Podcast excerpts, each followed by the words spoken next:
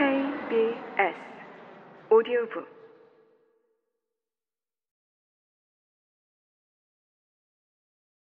사실 크리스핀 수도사는 꾀바른 동시에 순진하다. 참으로 드문 조합이다. 앳된 얼굴의 남자가 검은 헤드폰을 쓰고 담배를 피우며 크리스핀 수도사에게 가만가만 다가온다. 이건 항상 있는 일이다. 옷차림 때문에 그는 반응을 보여야 한다. 낯선 사람들이 수도사에게 다가와 자기가 암에 걸렸다거나 자식이 마약을 한다거나 남몰래 후회하는 일이 있다는 등의 이야기를 늘어놓는다. 수도사는 심리치료사이자 구호요원이자 하느님의 대리인이자 걸어다니는 심리검사지다. 수도사님, 저는 항상 그리스도를 좋아해요. 앳된 남자가 나를 무시한 채 크리스핀 수도사에게 말한다. 전에 감옥에 간 적이 있는데 지금은 감옥에서 나왔으니까 기도를 안 해요. 그는 직장을 잃었다는 얘기, 애인이 임신했다는 얘기 등을 계속 늘어놓는다. 대개는 길에서 만난 낯선 사람이 아니라 절친한 친구에게만 털어놓는 자세한 사생활 이야기들.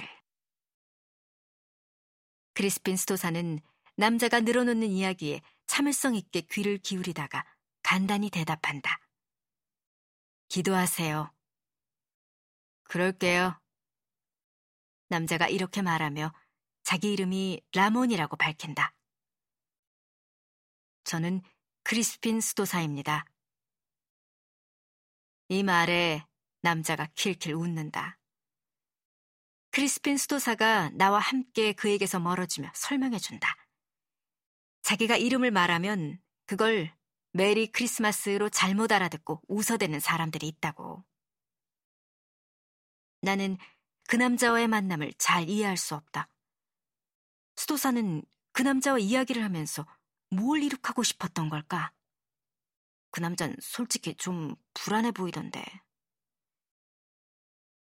우리는 여기에 씨앗을 뿌리는 심정으로 일하고 있습니다. 저 남자가 내일 죽는다 해도 자기가 사랑받았다는 걸 아는 상태에서 숨을 거둘 겁니다.